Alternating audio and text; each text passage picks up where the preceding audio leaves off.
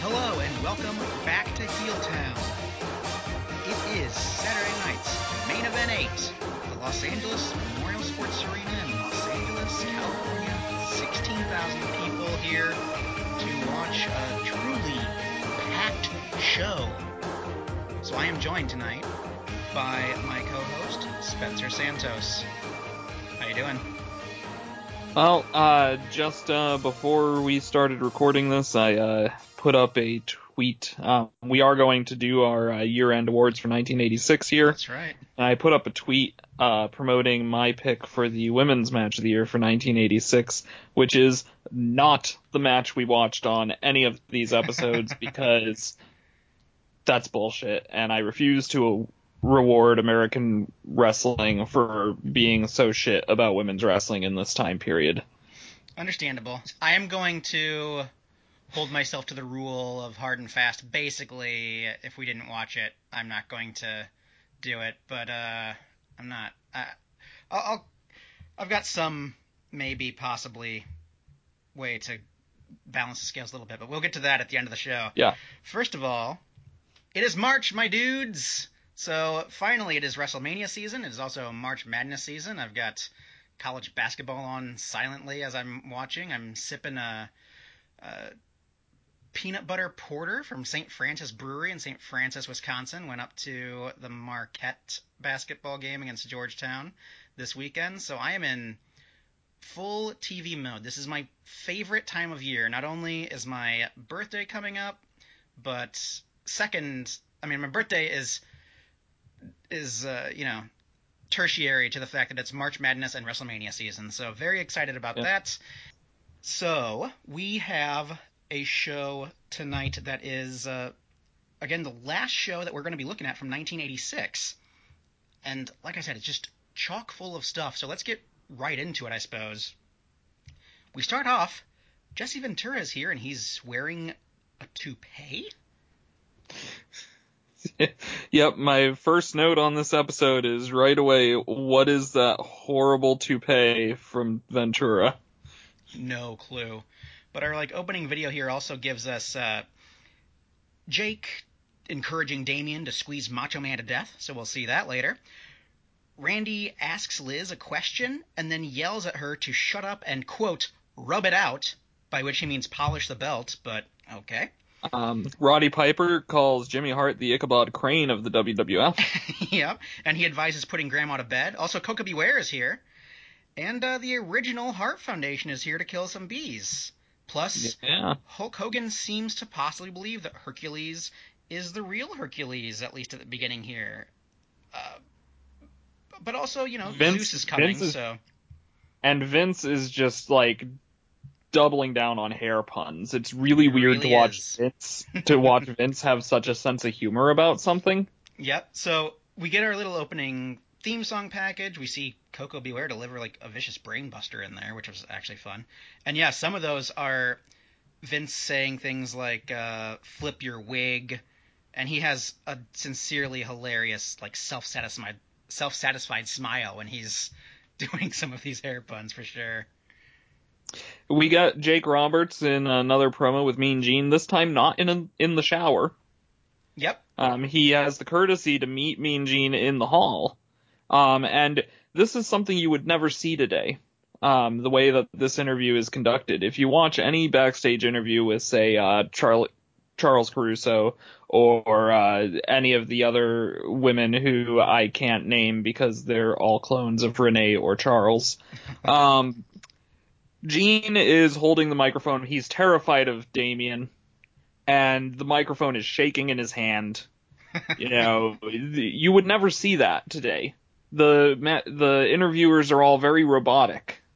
Yeah. Generally. Um, which gets which prompts Ventura after the promo is done. Um, in a line actually more memorable than any part of the promo.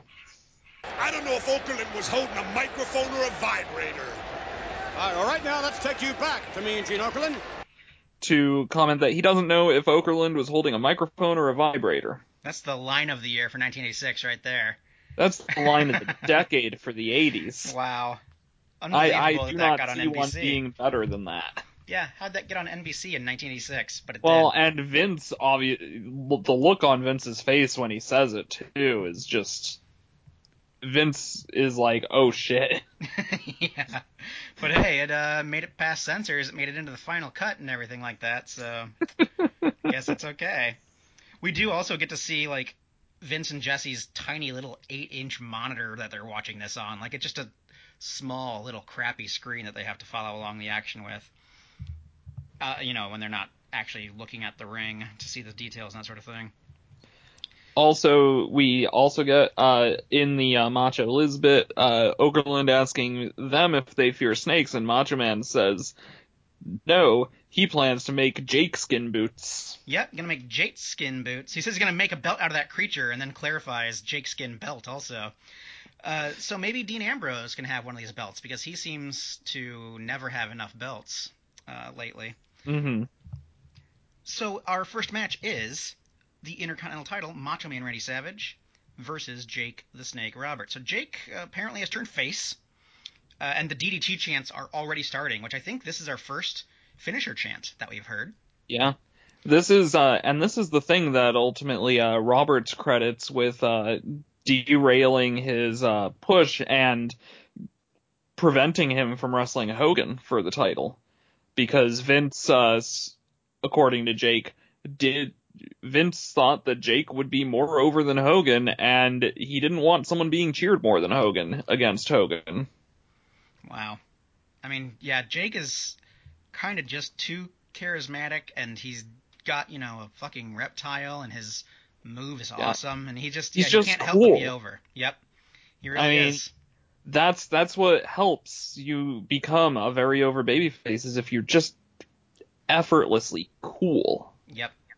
And also, I just can't get over how charismatic all three, Macho Liz and Jake, they all are in this match. Like, this is just fantastic in terms of personalities.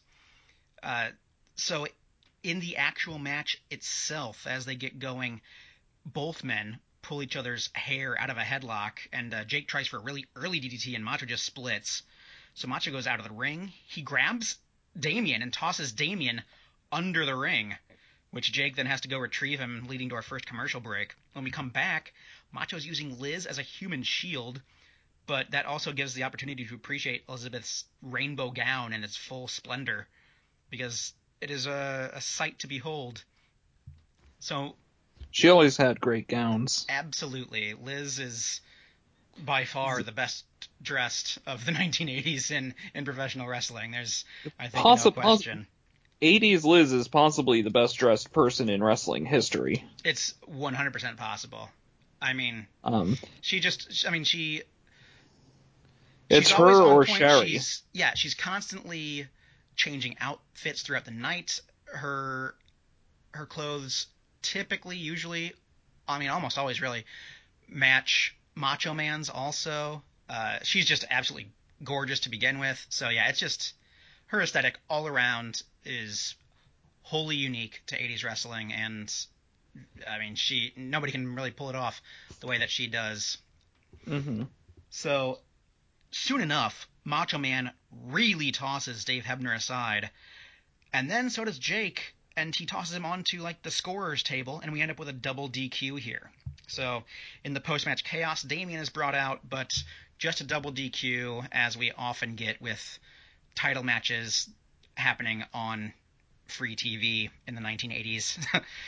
but uh, what do you think about this one uh, overall, Spencer? Um, it's a good match. Um, it's it's a weird match because I'm. It, it's hard to tell. I don't quite know if Jake is necessarily fully a face yet, or if he's just too cool. Yeah, You Ventura know? does at one point say that both men are hated. So I don't think that Jake. It doesn't sound like they're hated. No, but that also means that this is essentially a heel versus heel match. Yeah. But I mean, they also probably understood who Yeah. the crowd would get behind, even if Yeah. it wasn't the narrative per se. And But yet speak- there are some ways in which it's also kind of like Macho Man's maybe at points playing subtly the face. Yeah. It, it's it's a very strange little match. Um, it's It is. probably, um, the best Saturday Night's main event match we've seen yet. I can see how you'd say that. Yeah. Uh, I think that it's It, it's, It's- it's- a it's really interesting. solid match. yeah. There's plenty of in-ring action. Don't get me wrong, but a lot of the high points are the stuff happening either outside the ring, or like the character stuff going on. Like it's really, it almost plays more like a fight scene on a TV show than a wrestling match in certain points of this thing, just because of the way that, you know, they're running around often with disregard to the rules and that sort of thing. Hence the double DQ finish, I suppose. Yeah, it does a good job telling its story. Yeah, absolutely. So that leads to our next match. It is a world title defense Hulk Hogan versus Hercules Hernandez. Before this match, we see Bobby Heenan buying the rights to Hercules' contract in a bank with just a huge stack of cash that he is giving to the Reverend Slick. That's that's not how banks work. I I know how this is. Yeah. so, also, we get a promo. Hercules basically just saying, like, I am the champion over and over again. That's, like, the promo, pretty much. It's a good mantra to live by. It's not one to live by when Hulk Hogan's the champ. right. And we do get a Hulk Hogan promo next. With me at this time, the heavyweight champion of the world, Hulk Hogan, readying for a title defense tonight against Hercules. And of course, Hulk, it happens on your own home turf here in Southern California. And thank God, Mean Gene, I got my pump back, man. You know, the Pythons are ready, the largest arms in the world. And I'm glad they are because I checked this dude, Hercules, out, man. He's got the body of a god. He even looks like the real Hercules, and he's definitely stronger, man. But I checked the dude out even farther. He could have been a Greek god, he could have been an immortal. And you know something, Mean Gene? Since he's guided by Bobby the Weasel Heenan, I trained for the dude like he was an immortal brother. I've been hanging out in the Garden of Eden with my main squeeze Eve. I dove 20,000 leagues under the sea, 40 nights and 40 days. I hung and bung on the Titanic and Hercules. This is where the power lies. Just the point that I wanted to make, Hulk Hogan. Yes, there will be diverted attentions tonight with the presence of Hercules' new manager, Bobby Heenan. Well, you know, it's the same old story with this weasel man. He keeps throwing them at me, and I keep knocking them down. But you know, Hercules, you're just like everybody else, man. Top shelf you are because you're guided by Bobby the Weasel Heenan. But you're in my way, man. You're on my hit list, and you shall feel the pythons, brother. And when I'm done with you, hopefully I'll get that little weasel in this 24-inch python and squeeze his head. But I'm going to the top of the family, Mean Gene. Hercules, you shall feel the wrath of the pythons. You shall feel the wrath of Hulkamania. This is where the power lies. All right, get ready. Hulk Hogan, a title defense. Vince McMahon, let's go back to you. So he really, like, he goes in on this weird metaphor about history and the immortals and he, how he was training in the Garden of Eden with his main squeeze Eve, and then he also brings up the Titanic. I don't. A- Strange and stuff. there's a it's the whole promo is almost a close up of Hogan's nipples. Oh boy. so into the match, it starts off fittingly enough when it's Hulk Hogan versus the mighty Hercules. Starts off with the test of strength, and Hogan's the one who goes down to the knee. Uh, eventually, you know, Hercules kind of gains control through the test of strength, but then Hogan dominates the match for a while. Hogan goes to chase after Bobby Heenan. Heenan ends up running through the ring. Hogan gets caught by Hercules, but then Heenan like flips over the top rope and lands on his damn feet on the outside. I was like shocked by this move of, athleticism by Bobby the Brain Heenan. Unbelievable. So at around this point also, Jesse Ventura notes that Dave Hebner, who got bumped big in the last match, is out here now to referee a title match. And it does does kind of have me thinking how like what order did the show happen in? Cuz I think that it's probably recut to fit into the TV segments best, but you know, like I wonder you know if if this you know if this is not the order of the matches where it actually happened in LA. So we get back to the action here. Hercules does the torture rack Uh, Jesse claims that he hears Hogan saying that he quits. Uh, Vince blames that on the toupee covering his ears. And then the Hulk up is on shortly thereafter. Big boot, leg drop, three count. Hogan still champion. Hercules gets up and leaves without incident. The end. Uh, nice, clean title defense, kind of a one-off thing for Hulk Hogan. What do you think about this match with Hercules Hernandez? Um, my full notes for this match all about strength comparisons early, most bog standard Hogan formula. Yeah, this is about the most standard Hogan formula match that we have seen so far. Uh, I thought it was okay as that goes. I thought they did enough to kind of put Hercules over as a as a heel against people that aren't Hogan possibly, but but not too much to write home about. Not not anything that anyone should go seeking out or anything like that, certainly. so now we have another grudge match here.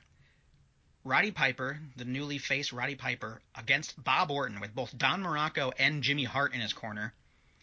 We start off before this match with Jesse just sitting at a restaurant with Jimmy Hart and Bob Orton, where Orton kind of just says, "Yeah, Roddy Piper used to hide behind me. They're, you know, we were never really friends." Blah blah blah. And then we get a touching video of Bob Orton and Roddy Piper being bros and doing despicable things, complete with a heart wipe to end the video. Like this is this is a spot the influence right here. This video is taking itself so not seriously and is played so much for comedy. It really reminds me of the Rusev Summer video that aired on Raw when when uh, Lana was with Dolph for a while, and they made that incredibly cheesy video where like Rusev throws the fish into the onto the aisle and all that sort of thing. oh God. Oh man, it was uh, it was the same sort of thing, but I, I laughed at this at the way that they were portraying this because like it's alternating them like hugging and then them like cutting off Haiti Kid's hair against his will, like just doing terrible things together, but all set to this almost romantic music. so, So, uh, we, we get a we get a Piper promo also, and he just turns like beet red during it because he says because he's mad that Orton said that there was no friendship. So we also learn one other thing before the action starts. Adrian Adonis has returned. He was out for a while. Earlier that day, I believe Vince says on Piper's Pit must be one of the you know the syndicated Saturday m- morning wrestling shows that was going on. Uh, but Adonis had returned to Piper's Pit and put Piper to sleep. Mm-hmm. And Piper's promo, um, interestingly, if you uh, notice Piper's promo, he mentions uh, a bottle of Thunderbird, Yes. and that is a, that is something that actually comes up several years down the line in Steve Austin's famous King of the Ring promo. Oh wow. He tells Jake Roberts, "Why don't you go get yourself a cheap bottle of Thunderbird?" Man, Yeah. was that like the boys' drink of choice? back- Uh, well, so here's the thing about Thunderbird. The guys on the Attitude Era, uh, not the Attitude Era podcast, but the uh, uh, um, Bottom Line cast, uh, they're doing a recap of uh, Steve Austin's uh, career, all his uh, WWF pay-per-view matches. right. And uh, they they got to that promo and they talked about it. They were like, I don't know what Thunderbird is. what is Thunderbird? Is is that is that like a real thing? What is it? What? It's some kind of alcohol. Is it beer? Well, I looked it up. Thunderbird is a very cheap wine. Yeah. It's all it's bum wine. Yep. Is so I can, I Uh, can tell you from experience, uh, working in a CVS for five years, uh, Thunderbird and Midnight Train, absolutely. Like we had quite a number of homeless people who would come in, and those were 100% the their you know the the things that they would buy, the things that they would purchase as their drinks would be Yeah. Thunderbird or so or Midnight Train. So when Steve Austin tells Jake Roberts to go get himself a bottle of Thunderbird, drown his, you know, sorrows because he couldn't hack it and beat Steve Austin to become the king of the ring, or Piper, you know, referencing it here in his promo to on Orton, You know, he's he's there's there's a class implication there. You know, it's it's more than just oh drink your tears away, drink you know drink and forget. There's a drink the shittiest cheapest thing because you're nothing more than a bum. Right. So so in as this match begins also Don Muraco's choice of attire. So he's wearing a kilt to like mock Piper or whatever. But he's also wearing like a no smoking t-shirt? I don't even know. He, well, that's how you know he's a heel. Yeah, I guess. Everyone he, uh, was cool with smoking in the 80s. That's that's basically true, yeah. So he also keeps getting he keeps jumping up onto the apron like before this match even takes off. So who else but Dave Hebner once again, who's been the referee for every, every match, kicks Muraco out from ringside before the action even really gets going. Uh, when it does, it's just a flurry of fists by Piper, and then this big, huge bulldog that leads to some very floppy selling from the Ace Cowboy. I actually really enjoy Orton selling in this match. Like yeah. it's it's super excellent. Like yeah. it's floppy, but the dude is making everything look impactful. It's ever like this is I'm seeing a bit why Bob Orton is so well regarded as a wrestler. Uh, and I think this match is doing more for that than any of the matches we've seen him in so far. I think that's true. I actually think that he's been kind of a breath of fresh air all the time, besides like oh, the boxing def- match. But oh, definitely. That, uh, but that this first match Starcade, in particular, yeah, this match in particular, I think is just there's something about it. Okay, yeah, I can certainly see that. But yeah, I've been very pleased. I was pleased with his match with Hogan, even though it had you know a, a crappy finish. But I thought that was surprisingly better than I imagined. And his uh, his tag match with with Dick Slater, who we'll see later at the first Starcade, also I was like, man, Orton and Slater are like good and like yeah. way more athletic than I remembered. And yeah. Mm-hmm. So the rest of this one, after that, uh, some of that floppy selling, Orton does another big sell where he gets he does like the flipping into the turnbuckle thing, but he lands on his head back into the ring. And this mm-hmm. is like fast action, like high work yeah. rate.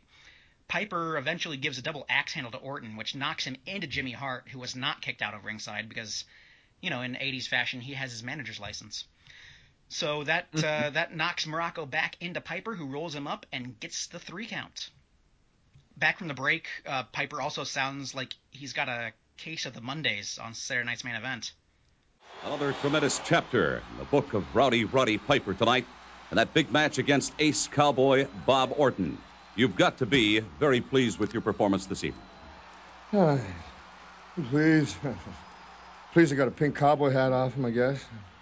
Not real pleased. Adrian Adonis is still hitting me in the head. Fat Albert out there, Don Muraco, still wailing away. You see, the work's just begun. uh, small you, victory like that, don't worry. You know, Roddy, all of a sudden you have become a tremendous crowd favorite. I don't think you ever had any intentions of winning a popularity contest in professional wrestling, but apparently you have. Oh, when I was in when I was in high school, I was the man most likely to marry the cheerleading squad. I don't know oh. about that. I kind of mean I'm kind of cute in my own way. I ain't running for president. I don't really I don't really care. I fight I fight to feed people. If if Adonis, at least I got Adonis back in the pants. At least you can say that much. At least I got a pink cowboy hat off of, off off of Bobby Orton tonight. Poor old AC baby. Did you lose? Oh, I'm sorry. It was my fault. What about the kilts with Orton and Muraco? Does that no, bother no, you? those are dresses. Those are, those are dresses. I wear a kilt. You see, when it comes right down to it, when I'm good, I'm good. But when I'm bad, I'm much better. He is one of a kind. He is Rowdy Roddy Piper, and I thank you. this promo is like so like not really under his breath, but just kind of like mumbly and just so not Piper that I thought it was hilarious. He's he's happy to have a pink cowboy hat and he was voted most likely to marry the cheerleading squad. Apparently, the whole thing. Yeah. So, so uh, Roddy Piper, Polly Hero. Yeah. Uh, so I mean, I guess you kind of uh, alluded to how much you liked uh, Orton's work in this match, but uh, what do you think about the match overall? I, I thought it was a pretty good match. Um, I, I think, uh, I, and to Piper's promo, I, I think also just a good line there in it. You know, when I'm good, I'm good. When I'm bad, I'm better. Yeah, that became pretty much a catchphrase for him also. Yeah. It's, Yeah. it's such a perfect line. Like, a lot of, uh, like, we haven't even really started hitting some of Piper's more, uh, iconic promos in a lot of ways. Right. Um, but this is this is probably the best line of any of the promos we've seen of him in the timeline so far. I think you're probably right. I I, I also I might I might argue for uh, when he's It's- talking it's- about fighting Mr. T and he's saying, "I'll quit, I'll quit playing tiddlywinks, I'll quit dating girls," but then he turns to Orton, speaking of that Yeah. friendship, and say, "But not you," implying that he'll keep dating Orton. Yeah. I mean that that Yeah. uh, that part I also That's- like just as much, but Yeah, That's good. This has not as a much of a catchphrase to as it this, as though. well. Yeah, The the pithiness of this works so well though. absolutely. So our next match, I'm almost certain was announced as a tag team elimination match, but uh, spoiler alert, doesn't turn out that way. It is the Killer Bees, B. Brian Blair and Jumpin' Jim Brunzell against the Hart Foundation. Bret Hart and Jim the Anvil Neidhart against Jimmy Hart, or excuse me, with, with Jimmy Hart. I believe this is the first non-battle royal that we've seen any of these four in, if I'm not mistaken. Yeah. Yeah. Um, we got this Hart Foundation locker room promo before the match. Weird, weird to think that Jim is the charisma between him and Bret at this point. Yeah, I mean, I think he always was. I, I think I think in a lot of ways uh, my picture of Bret is very much formed is very much uh, colored by 1997 Bret. Okay. Like 1997 Bret is a whole level of charisma more than any other period of Bret Oh, And- absolutely. and any period of Jim. Yeah. Yeah. So in a lot of ways, when I think Bret, I think 1997 Bret. But then I'm looking at this and I'm like, Jim is really charismatic here. Oh yeah. I mean, I I'm looking forward Bret has to, uh, basically nothing, yeah, I'm looking forward so to some Jim. Anvil stuff on the mic. and it's just so too. weird to me uh, to see Bret basically have nothing to offer charisma wise right now. He sucks so hard at being a heel, like in terms of projecting heel charisma right now. Yeah. Although we do, uh, we notice for the first time in our timeline, and it must be new because they also bring it up. The Harts are wearing pink. The, Yeah. the what would become iconic pink and black attack. Uh, we, Mhm. we I think we've seen them in blue, Blue. before this. Yeah. hmm So, yeah. Uh, As the match begins, we get this picture in picture interview with the Killer Bees. yeah. and it's not even like okay so a picture in picture we we get picture in picture interviews in matches at various points throughout history even today and they're not ideal but they're fine Yeah. this one takes it a step further though as the promo the little window with the promo bounces around the screen so it does not cover up the action in the ring And it's also a strange promo in and of itself. It's so fucking weird. It All is. aspects of this. The the promo essentially is Okerlund is interviewing them. It's not just them in a room, you know, with a with a camera like a lot of these are. It's Okerlund there, and they're wearing the masks that they wear to the ring. So they don't wrestle in these. This is like an Andrade thing right now, where he sometimes wears a mask out for the entrance, removes it, and then doesn't wrestle in it. So they're in their masks, and it's not that it's not just that Gene is getting them mixed up. They both claim to be B. Brian Blair. Like they don't know who they are. They both think that they're Brian, so of course it confuses Gene. But like, don't worry, this is foreshadowing. It's not pointless. It- it is. Um, well, I mean, it is pointless in that it's a Killer Bees match. Well, yeah, I honestly have never, not even as a kid, when they were, you know, face tag team with a with a, you know, identifiable gimmick, never gave two shits about the Killer Bees. To be frank. You you want to know a fun thing? What's so that? in the 80s, Dave Meltzer would often uh, give uh, nicknames to uh, wrestlers or tag teams, um, often mocking them. Um, and he would only refer to them by these nicknames half the time. Like the Glamour Girls became the Glamour Ghouls.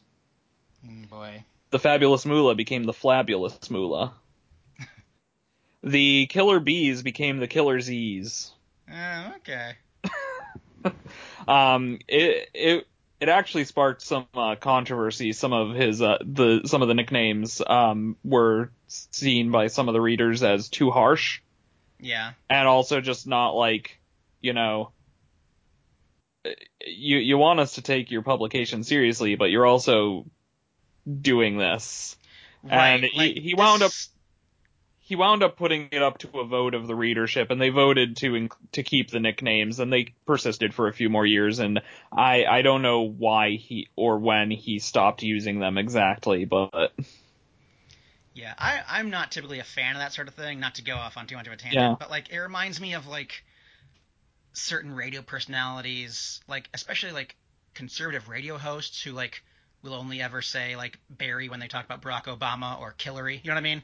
Or Yeah. uh, or like uh, Jim Rome, if you know who Jim Rome is, he's a uh, sports broadcaster, but he also does certain other TV and that sort of thing.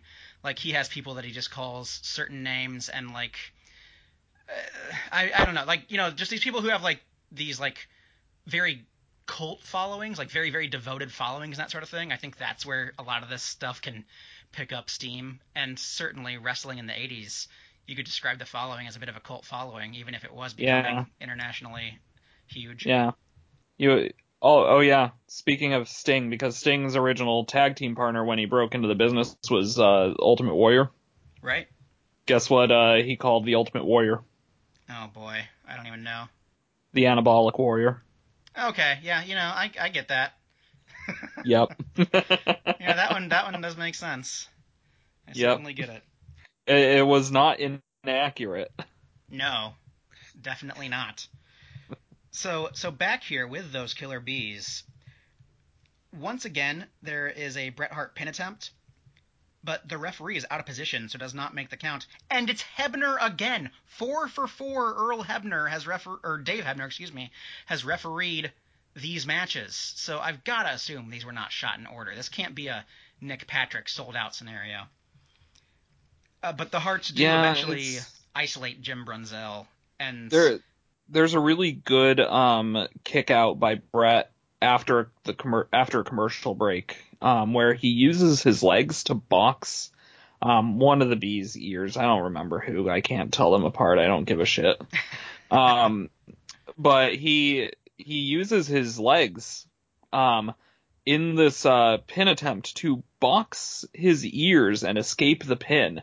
And that is just really cool, good, like, thinking. This is a flash of why Bret Hart really does have such a good claim to being, you know, the best or in that very small club of guys you can say these are the best technical wrestlers of all time. No doubt. Uh, actually, speaking of, you uh, mistakenly mentioned them earlier, but the Attitude Era podcast just started their newest season where they are going, they're doing WrestleMania 13 through up until 14, which is where they started their very first season. And I think it's Kevin Madden mentions that Bret Hart is just so crisp and you, you talk about guys who are like steady hands, safe workers, like the most dependable guys. You think of somebody like Jericho who's like never hurt, but you can think of some times when like there's a botch in a Jericho match. Mm-hmm. I'm I'm on the same page with all the wrestling that I've watched. I can't think of a spot that Bret botched. Like if if ever there was something that went wrong, It- it's like if there is is one- Goldberg accidentally doing you know Yeah. him in the head. You know what I mean? So Yeah, if there is one, we'll undoubtedly see it. But we will. We will. I'm not sure there will be one. but I'm definitely interested to keep my eye out because we'll see it all the time. Like we're we're gonna see plenty of botches, especially as we see more shows live and as we see more shows per year. We're gonna see plenty of botches by some of the best wrestlers in the world. Yeah. You know, indisputably. But I'm very interested to see, like, just. I, I think of I think of like a baseball player, right? Like, so in, in baseball, your your fielding percentage, like the number of ground balls that you convert into outs, the number of pop flies that you catch for the out, whatever, it's usually very, very, very high. Like errors are uncommon; they happen once or twice a game. So a lot of people's fielding percentage is, you know, up well into the you know high 90 percentiles, and the best of the best and the worst are you know not separated by much. But I got Mhm. a feeling that like, and that's mostly true for wrestlers. Like most moves are not botched, but some but some are. Yeah, I got a and feeling like sometimes Bret they Hart's just be one of those guys whose fielding percentage is like 998, like just almost literally never a single error. Like we might find a slip up here or there, but he is like a fucking gold glover. Like he is just so steady. Yeah.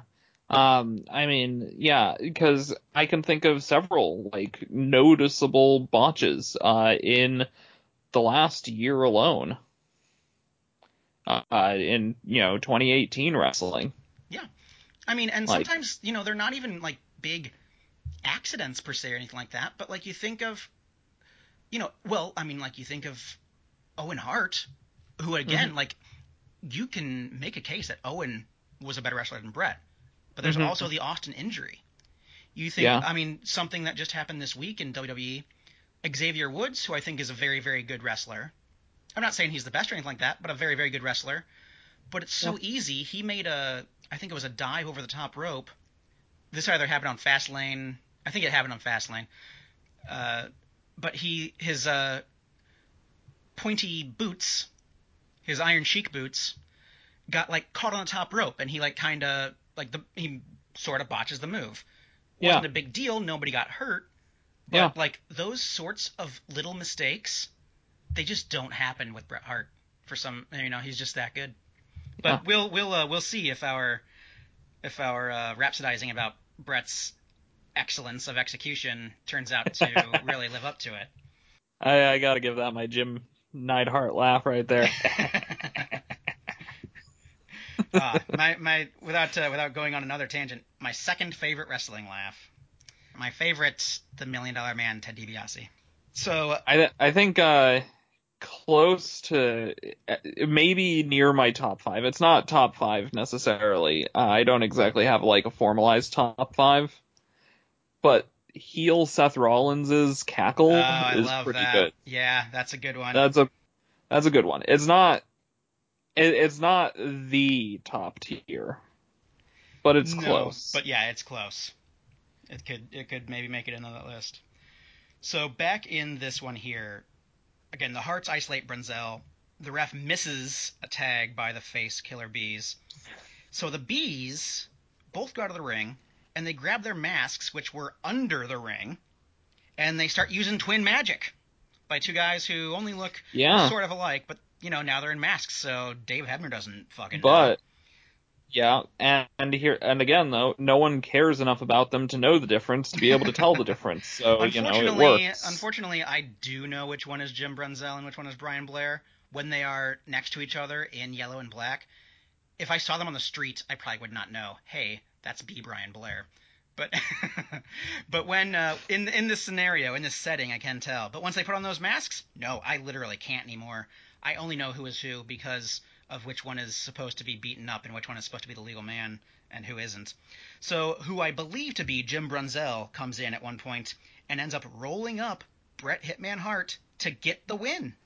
So the Killer Bees win this match, and the yeah, twin Bret Hart magic. gets pinned. Uh, your inspiration for the Bella twins right here. Yep, there you go. The So Bella our- twins. the Bella twins. Yeah. So our our next The killer Bella twins. There you go. That's the one. Our next matchup has, I believe, our only in-ring debut of the night, Koko B. Ware. Uh, who, one of the first guys that I remember ever seeing on my TV. Uh, it, you know, it probably was right around this time. One of the first wrestlers I remember seeing. But Koko B. Ware versus Nikolai Volkov. First of all, Koko's with Gene, and he's talking about Frankie, his bird, taking a trip to Russia. Don't really know what the point of that is, but uh, we also Because out that- birds can fly, man. Yeah, I guess. that reminds me of a uh, a really great part in uh, an episode of Parks and Rec when a guy Andy has to watch the front desk, and this guy comes in, and he's like, "I can't find my bird." And Andy's like, "Okay, we'll get somebody to," uh... and he's like, "There's no time. He can fly." Which is my all-time favorite line from Parks and Rec of all the great lines. Is just this one cutaway. But uh, nevertheless, we also Favorite find out- lines of Parks and Rec? I I gotta go with uh, April. Um, talking. Oh God, I gotta remember what it is. It's about being Puerto Rican. Mm, And oh, how does it go? something about that's why I'm so fiery. That's why I'm- That's why I'm so bright and cheery. Uh, right, Something like that. Like my mom's Puerto Rican. That's why I'm so bright and cheery. right. I was like, yes, that's that is correct. That is our people right there. So we find out that Freddie Blassie, no longer Nikolai Volkov's manager, Slick is now here. And we also learn that Slick uh, cannot tell cocoa from a coconut. Once again, Slick, I like your style. Nikolai has never looked better. Well, you know, Jesse, I'm sure, brother, that you can understand that to wrestle good, you got to feel good. And to feel good, you got to look good. You understand? And to look good, brother, it takes money. And to get money, you got to have the guiding hand of the slickster over your career. You know what I mean, brother? Well, it makes a lot of sense to me, but Slick, what about this Koko character? You know what, Jesse? I don't know Koko from a coconut. But one thing I do know, he's the one that better beware, because the only way the slickster likes his birds is deep fried. So we get like a little promo I- here. Things with similar names are impossible to tell apart. I mean, that's just how names. That's how names work. Also, Koko B. Ware gets a full entrance to the song Pile Driver that he sings. I, there's a reason why I can't tell the difference between the Chris's and, who are the leads of the Marvel movies. They're all Yeah, named Chris. I- I can't tell them apart from you either. I wouldn't think so, no. I know, I get mistaken for Chris Evans a lot. I'm getting that constantly. So this is a match between two Hall of Famers. Let's make a quick note. Yeah. I mean, that's Yeah. interesting in a way. That's uh, This throwaway late card Saturday Night's main event match between two Hall of Famers. I mean, that's not uh unusual at this uh point uh where most of the 80s are starting to be covered by the Hall of Fame. It's getting there, yeah, definitely getting there.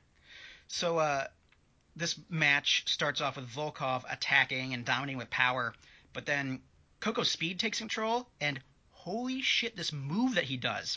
So It's like a reverse Frankensteiner almost. Yeah, he's facing Volkov. I'm going to try and explain this, and you know, try and picture this, but it's hard to do. You you really should just go look up Saturday Night's main event from November of '86 and see this move. If this is the only thing that you see, Koko's facing Volkov. He jumps up onto his shoulders, so like he is now facing the opposite direction that Volkov is facing, but sitting on his shoulders. He then leans backwards, like toward Volkov's face, and like ends up now like leaning backwards so far that he gets you know in with with momentum gets his back down to the mat and then kind of uses his legs to like spring Volkov forward. I know that that sounds like nonsense, but he really does this in this match. It's insane. Yeah, That then- alone is worthy of giving him the Hall of Fame slot. Yeah, I mean it's awesome. He really was. A, if I mean, well, I want to say if he was around a day, he could have been Intercontinental Champion, but he'd probably just be Apollo Crews. You know. Yeah. Sadly. Yeah. But hey, Because- I, I still like Apollo. I mean, yeah, no, I, I like Apollo too, but, But hey, I maybe, mean, maybe it, it'd Apollo be a Crews with a bird might be Intercontinental Champion. You know. yeah, no, I mean, uh, we got Lashley with a child, yeah. Right. um, so I mean, uh, Apollo Crews with a bird could be Intercontinental Champion. I don't see why not. I don't know. Either. Um, but yeah, yeah, no, I mean, uh, you know, Koko B. Ware, he, he's, his career is more than worthy of the Hall of Fame in all seriousness. Uh, his, uh, runs in Mid-South and everything. Exactly. Uh, yeah. He's, he's a really solid worker. Uh, his, uh, team with Owen Hart, you know, High more than worthy. Yeah. Um, which people, people say like, man, looking at like some, some of, uh, Sasha and Bailey's gear, like that's uh they're like oh man that's weird that they're uh paying homage to Bob Sparkplug Holly with their gear it's like no that's fucking high energy right there Yeah, that's way more high energy than it is. they they are they are doing Owen and. Koko that's what they're doing you you are mistaken seriously mistaken if you Yeah. think that they're or even the, uh, the short-lived new foundation with Owen and uh, and Neidhart. Also. Yeah. yeah. But it's way more. It's way more that Owen look than it is the Sparkplug Holly look. That's for sure. Yeah. So, you know, I'm like, but yeah, no, I mean, so Koko, his, his career really does actually, in all seriousness, deserve, uh, a Hall of Fame, uh, nod Especially when you that, consider- that he has. Yeah. Um, but if you could be inducted into a Hall of Fame just on the basis of one great fucking move, that is it. Yeah, that like, I does don't- it. I've never seen this move before. I really don't believe that I've ever seen this before. it's my only note about the match is this move because it's that fucking good. Yeah, it is. so to finish off this match, we do get another. We get a top rope drop kick from Koko, which is something you also don't see that much during this time period. But that only gets to two. Volkov takes control. He gets a press backbreaker, uh, showing off his power, but he aborts the cover. And then Volkov goes over to Slick for advice, but Koko B. Ware comes up from behind, rolls him up, and gets the victory. So Koko B. Ware with a win over Nikolai Volkov, who's a guy who we've seen have a world title shot earlier in the timeline. So, I mean, you know, that was a short but fun match. I certainly enjoyed watching Koko B. Ware work for sure. Mm-hmm. After this, we go to the back. Mean Gene is there with Hulk Hogan.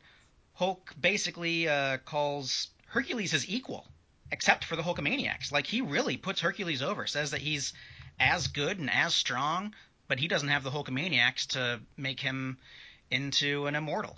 So, uh, I thought that was an interesting promo from Hulk to put him over that strong. Yeah. Also, I want to make a quick note before we move on to our final match of the night. In my notes, which are typed up in a Google Doc, I have Hogan essentially calls Hercules his equal, comma, except for the Hulkamaniacs, and I want you to know that Google Docs, at least, recognizes the word Hulkamaniacs as a word. It does not believe that it is misspelled. It believes that this is a valid word that can be used in a Google Doc. So, Interesting. Yep, just making that note. so our last match is Any word's a valid word you can use in a Google Doc if you uh, intend it. Yeah, if you try hard and believe in yourself. but uh so our last match is Dick Slater and Don Muraco. Muraco back out here again. Slater, the face, is in Rebel Dick Slater form here in WWF, and he's just draped in the Rebel flag. Yikes. Even and he's still over even here in Los Angeles in 1986. So go figure. In the back though, Muraco and Mr. Fuji are with Mean Gene, and they're making fun. You know, they're despicable heels, so they're making fun of uh, Dick Slater's Southern heritage. And Mr. Fuji sings, "I wish I was in Dixie." And what was the second reason? The second reason is because we like that Rebel Redneck song. Hit it, Mr. Fuji. I wish I were in the land of cotton. Old time they were never forgotten. Look away, look away, look away, Dixieland. Ah, let's Whoa, go! Bonza! It is truly So- something strange to behold. I uh, I don't know exactly what to See- make of it, but See, Muraco and Fuji are just automatically faces to me here. Absolutely. I mean, look, I I've come to appreciate Dick Slater's in-ring work. Uh, I, I mean, he he recently passed away shortly after we began this project, but But I I'm gonna be Do- quite honest. I like- I if your gimmick is I wear the Confederate battle flag. Yeah, that's strike one, two, and three. Like that's Yeah. game over I, for I'm me. I'm simply not interested in cheering you. I don't care. nope. Like I will cheer literally the opposite of you every time. Right. Unless he was like maybe fighting Baron von Raschke in full Nazi mode, then I, you know, might have to do some soul searching at that point. then it's a heel versus heel match to me, and I just Yeah. want them both to lose. Right. So this is a very fast match. Uh, Muraco controls. Slater kind of gets some hope spots. Fuji thwarts it a cover by putting Rock's foot on the ropes, and then he grabs Slater's foot as he comes off the ropes. That leads to a clothesline by Muraco, and then Muraco uses the ropes with his feet on the ropes to get leverage to get the pinfall. Very quick little go home segment right before midnight in this SNL time slot to kind of uh, just finish us up. That's the end of the show. Yep. Uh, any any final words about Saturday Night's main event before we get into our year-end awards? They tried to pack probably just way too much in here. It So much. it wasn't uh so the last few episodes have felt rather barren. No real through line connecting the whole episode. The first couple episodes were full, but they had a through line. Yeah, they had a real theme. Um, we'll never forget the amazingness that is uh, the safari in search of George Steele. right. But this episode is full and meandering. It is very strange and it's incredibly full and busy. Um, I I mostly enjoyed It It was better than the last couple. Oh, for sure. I, I enjoyed it for the most part. I thought a lot of the in ring stuff was fine. There wasn't too much to talk about, uh, you know, as far as like the theme and the promos, certainly, or Yeah. the stories at all, really.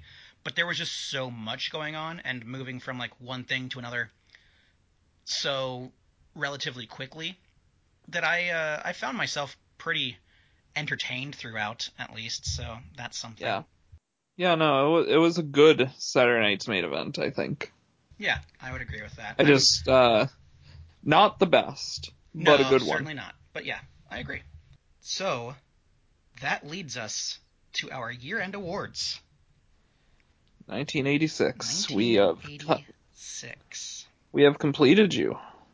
Yeah. Flew through it, feels like. Well, it, it'll take us longer each and every year because uh, next year, uh, 1987, we will get the Survivor Series. Uh, WWF will add a new pay per view to its uh, repertoire, Mm-hmm. and they will do it um, in the most spectacularly bastardish way possible.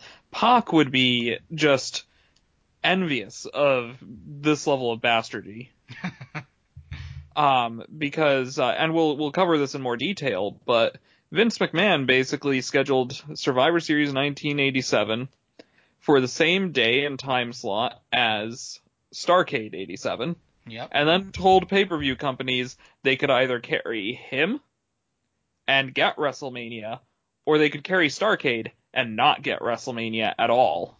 Yeah. And so a very small amount of uh, pay-per-view companies chose to carry Starcade. Most went with carrying Survivor Series, and Starcade got 60,000 buys. Wow. Unbelievable. Well, I'm also very not excited for some of the Starcades that we have coming up, so it's uh well, it's gonna be. Jim be Crockett Promotions is about to start spinning out of control. Yep, we're not far from these NWA JCP shows becoming WCW shows, but for 87, it will still be that. So before we spring forward into 87, let's nice. look at We just had daylight savings. we did indeed. Let's look at 1986. So you already mentioned this earlier on the episode, but uh, let's just start off with female match of the year. Uh, Yeah, tell me, give tell me me what that yours. match is. Well, I just I just picked the match that we saw. I picked Velvet McIntyre versus Fabulous Moolah because it's the only one that we saw in the timeline. So I'm just going to go ahead and give it to that. Yeah, that's understandable to do. um, we're going to reach a point where uh, we won't have that even for you to do. Yeah, I don't know what I'm gonna do there. I'll figure it out, but we'll see. Yeah, I I think honestly, uh, until because of uh, some of what we're um, looking at is just going to be so such a drought of it that I'm just going I'm going to have to continue doing this and um and that is uh pick a ra- a random All Japan women's match to to be uh, if we're at a point where we only have one women's match in the, in all of North America in our uh, TV that we're covering, yeah. um, and it's only or and it's only a minute long, Right. I I'm not interested in rewarding that Yeah, with we'll uh, get. being, uh, being called that. I think in both 87 and 88, we'll get some women's tag team matches. We will, and uh, the Jumping Bomb Angels Glamour Girls uh, match in '88 at the Royal Rumble will be. Uh, even if I were to pick uh, some All Japan women's matches from that year, it, it would still be a strong match. Yeah, and I'm actually pretty excited for the uh, the Survivor Series match in '87 as well. Featuring Yeah, no, that's a really good match too. So what is um, this AJW match that you've picked for AJW? So yeah, uh, this is a all, Jumping Bomb Angels versus Atrocious Alliance um, from. Let me grab the exact date. It's uh, 1986. It's a two out of three falls match from January 5th. Um, it's a fantastic little match. I don't really understand like sometimes the uh, kind of the leeway that uh, wrestlers in AJW are given because the Atrocious Alliance, uh, it's Condor Saito and Bull Nakano. Before Bull uh, started styling her hair up, yeah, she's got it like sh- half shaved. nice. Uh, and she's like they are terrorizing the Bomb Angels with nunchucks throughout this match. and, And the you ref- did uh, you did tweet this match out too, right? From our Yeah. from our Twitter at uh, Heeltown Yep. Podcast on Twitter. So yeah, if you guys want to see this one, you can go find it. I have not seen it yet, so I'm gonna watch this uh, It- in the coming really days good. also. Like this, if uh, I'm doing it as female match of the year, it would be my overall match of the year out of every match we've seen for this year. Wow. Um, if I sit alongside it, I think it's a bit better than uh, my pick, even my pick for the men's match of the year. What is your match of the year? My men's match of the year is the Minnesota Wrecking Crew versus the Rock and Roll Express at Starcade. Okay. I mean, I can't really argue with That that. is a Uh, really cage match. Uh, really fantastic through it. Uh, like I said about the uh, Atrocious Alliance Bomb Angels match, I don't understand the psychology. I know it's there. I just because I don't, I'm not privy to like the storylines or the particular particulars of uh, what's going on with uh, All Japan Women's rules. hmm Yeah. There, there are things that take me out of the match for a moment, but only because I'm like, I know this makes sense in some context. I just don't have the context. right. Yeah. Um, whereas uh, this uh, Minnesota Wrecking Crew, Rock and Roll Express, NWA World Tag Titles, it's I I get the context, I get the rules, I get uh, what they're doing, and it works really well. Um, Flair versus Koloff isn't far behind it. Um, I probably third place would be the WWF Tag Title match from WrestleMania, Okay. Yeah. I and then yeah, Roberts versus Savage from this main event as number Wow. four. Nice. I went with the Funks versus Junkyard Dog and Tito Santana. I just really, really enjoyed that match from WrestleMania 2. Uh, so uh, I went ahead with that one.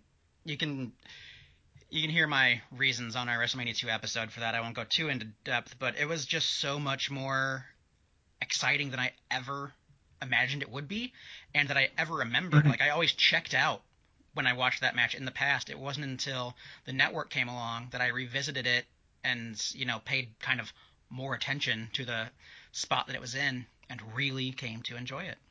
So how about worst match of the year? Uh, the worst match of the year for me.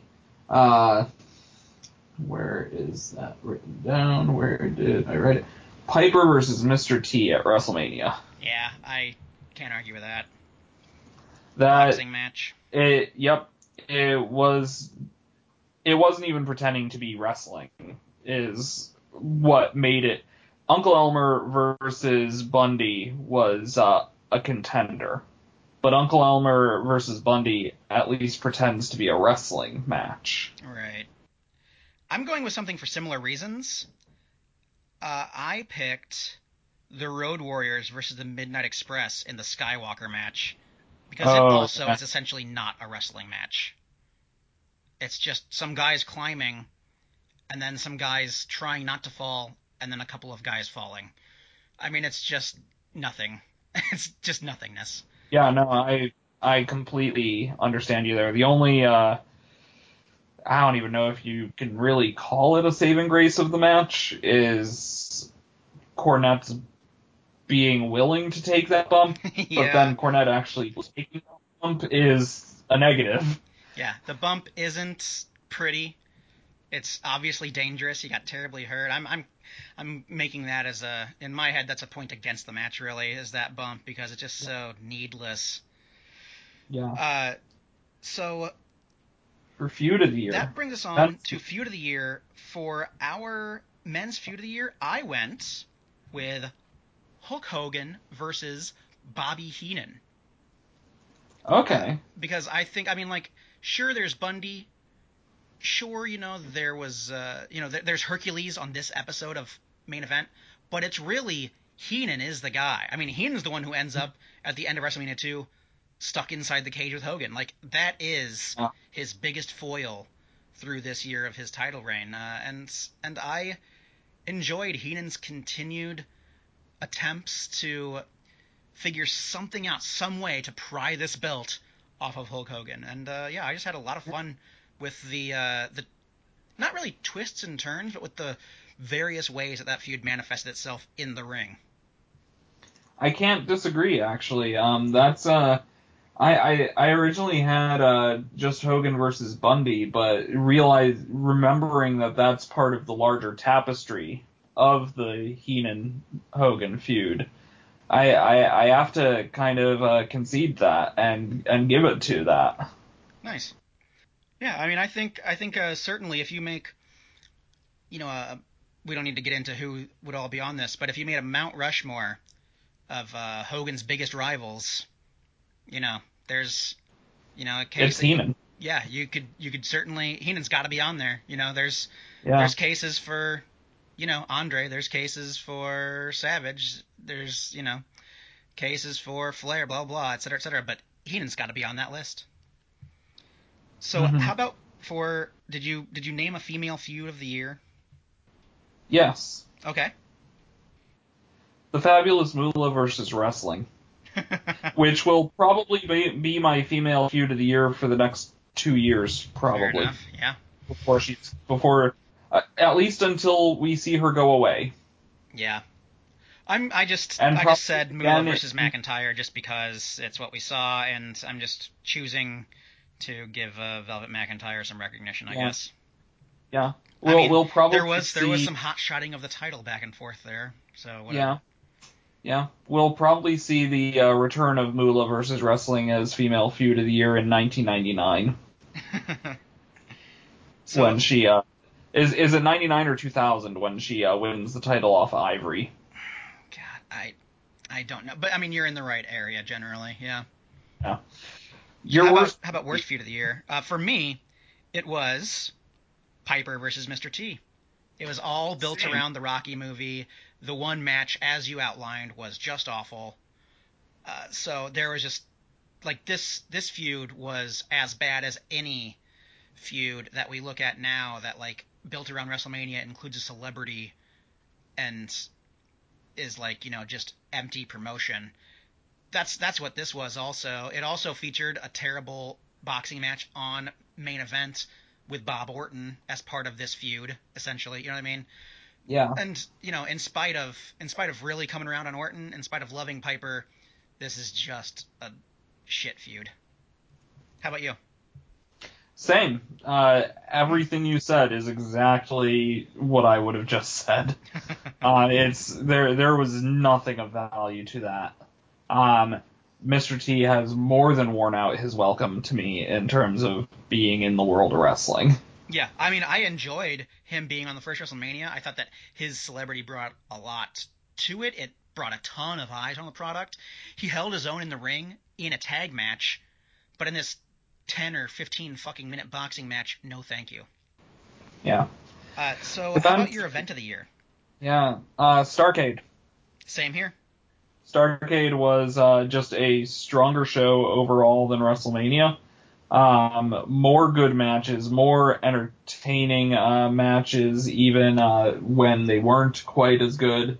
Um, just more interest, uh, more intrigue. Um, not not that uh, I particularly enjoy the ridiculous glut of random bloody gimmick matches, but right. they they do at times add a little something that WWF is lacking, which is some real sense of variety, I suppose, because all their matches are ultimately their their matches play to similar patterns Yeah. pretty often.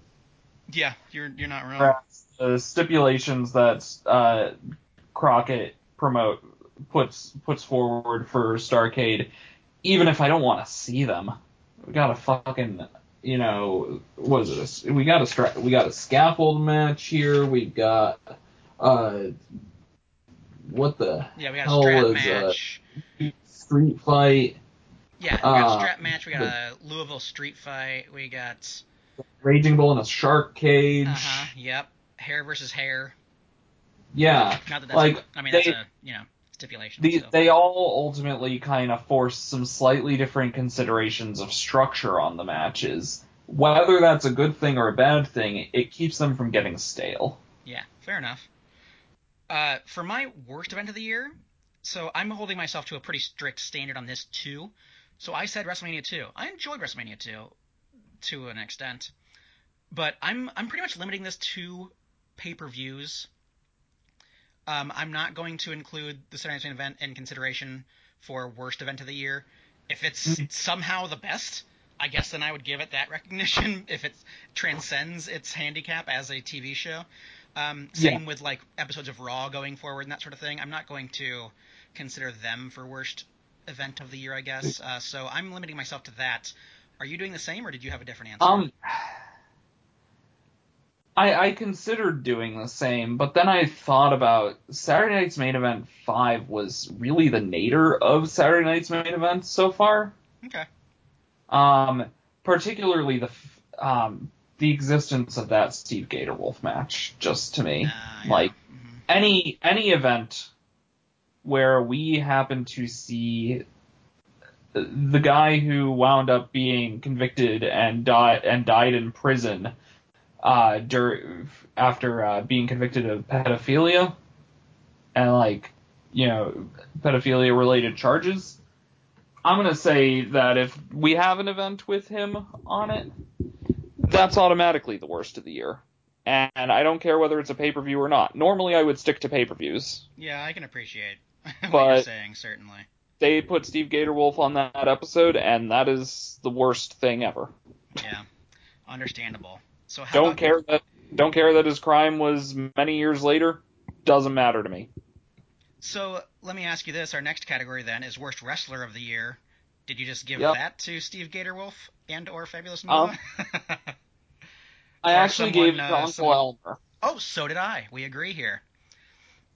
Uncle I gave Elmer it to had Elmer uh, rather more screen that, time, uh, certainly. So rather than Steve Gatorwolf because we got uh, Uncle Elmer uh, inflicted on our TV screens for much longer. yeah, because he um, had both a match with Adonis at WrestleMania 2, and he had that um, match that you mentioned earlier against Bundy. So He was significantly.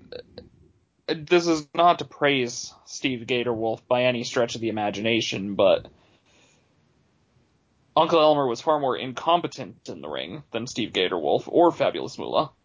yeah, and so I I couldn't really do anything else other than say it, it's it's yeah. yep. Uh, female wrestler of the year, I just said Velvet McIntyre. Uh, not that she really shows anything here, but I certainly wasn't going to give it to Moolah since she is the Absolutely. reason why we didn't see much more wrestling, or a big part of the reason why we didn't see more women's wrestling. Um, and you know, Velvet McIntyre, she did, although we didn't have the video for it, she did win the women's title uh, during this year, if I'm not mistaken. She Yes. did, uh, you In know, she did get Australia. a she did get a WrestleMania match, uh, and you know she did what she could when she gets fucking stuck up against Moolah. So Yep. so you know, I'll take I'll take the opportunity, our little platform here, to give her some recognition. Yeah. Um, for me, I'm uh, giving it to the All Japan Women's roster Okay. um, for keeping the light of women's wrestling alive when it's already dead in America. Yeah. Fair enough. Uh, I mean, we we could be watching the maybe the occasional women's battle royal in AWA ah, yeah. right now. Um, but those aren't even necessarily that great. Um, Sherri Martel's doing some good work, but again, her uh, her opponents aren't that great either. Uh, it's it's the unfortunate thing is that Sherri Martel was far better, um, and we will see this uh, in the coming year because she is going to win the title, and we'll uh, we'll actually have some video of that, so we'll be able to kind of see uh, some more of Sherri than we've seen of other uh, women in the the last year. Yeah. Uh, but she is she's far better than what the limitations of what WWE WWF will do in terms of hiring on women Right. will allow her to do. Yeah. So how about your male wrestler of the year? It's Ric Flair. Same here. It's it's Ric Flair. He's uh just at he's at another level even from where he was in '85. Yeah, I would agree with that.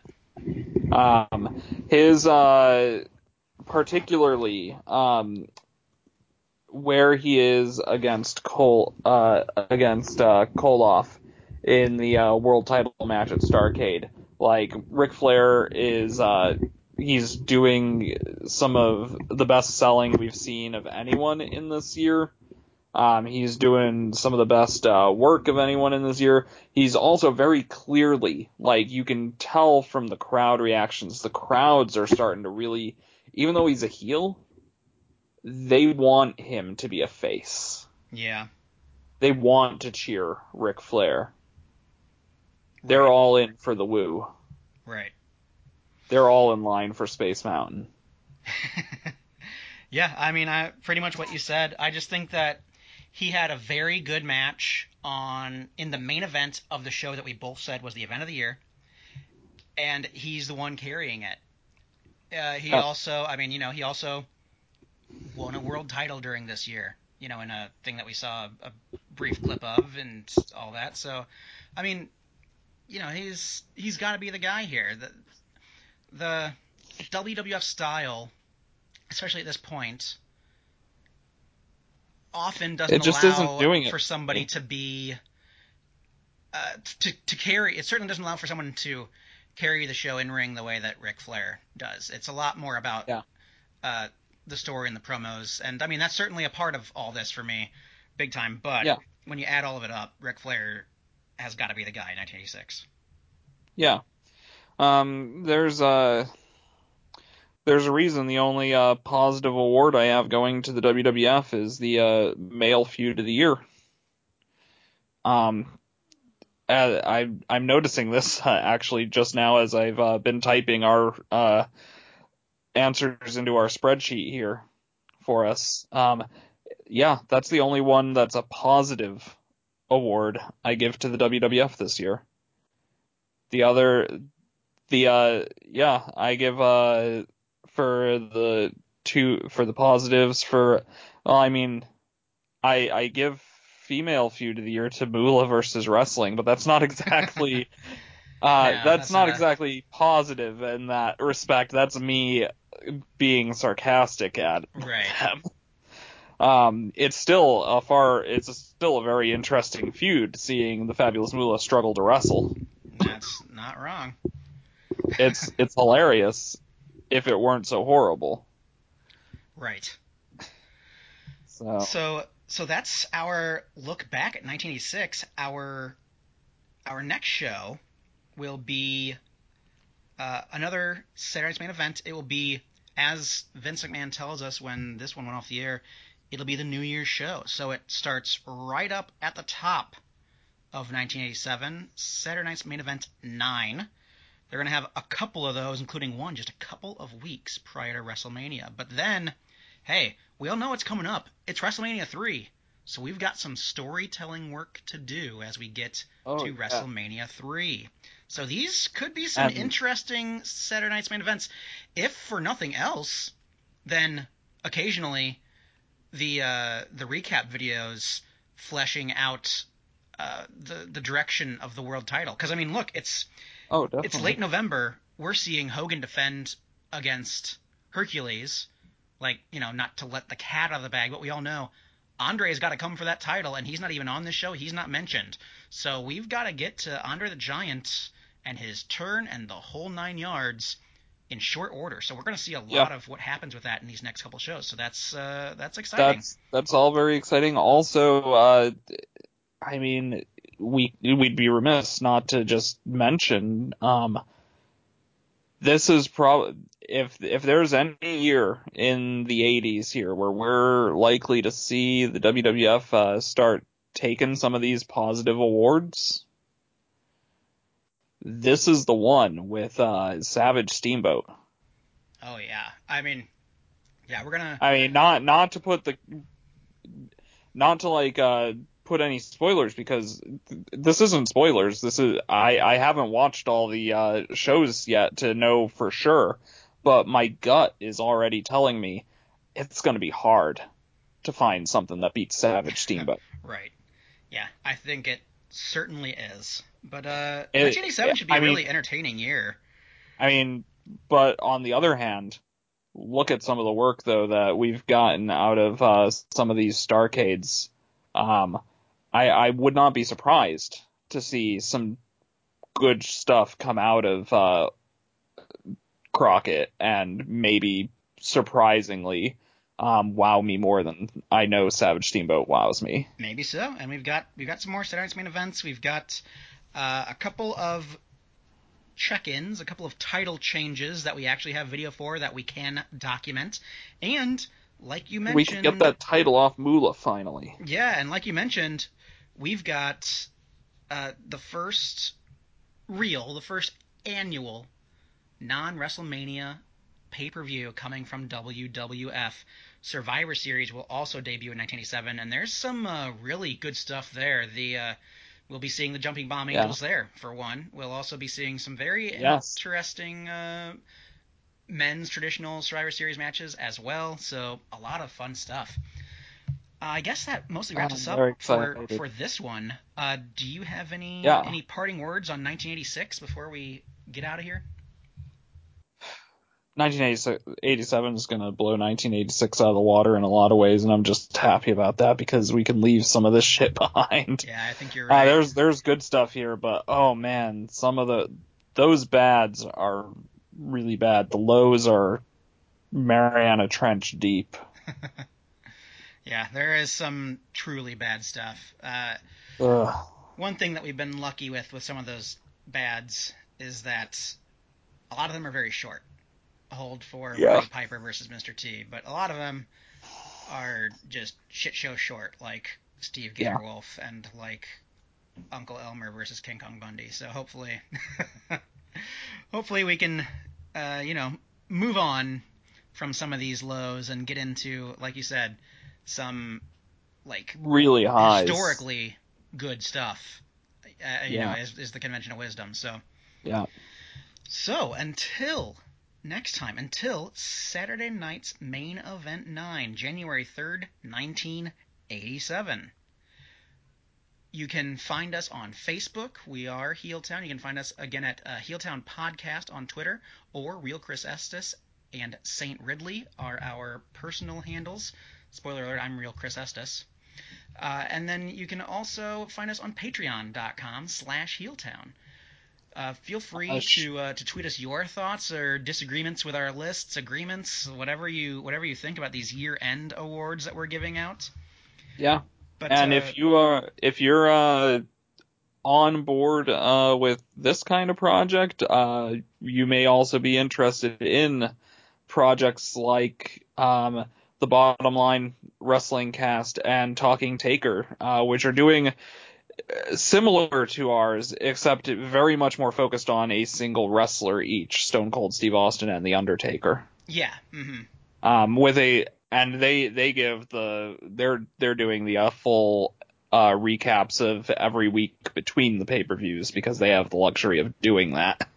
right, yeah. hmm We'll uh, I mean we'll touch on that when we can, but The the this this podcast would become unwieldy beyond what it already Indeed. is. indeed, Um, if we attempted to cover literally every wrestling show ever. yeah, right. yeah, a lot of really great uh, content out there with uh, projects in the same vein, though. That's yeah, can't recommend enough. But until next time for us, and until 1987, for Spencer Santos, I'm Christopher Estes. Thank you for listening to Heeltown.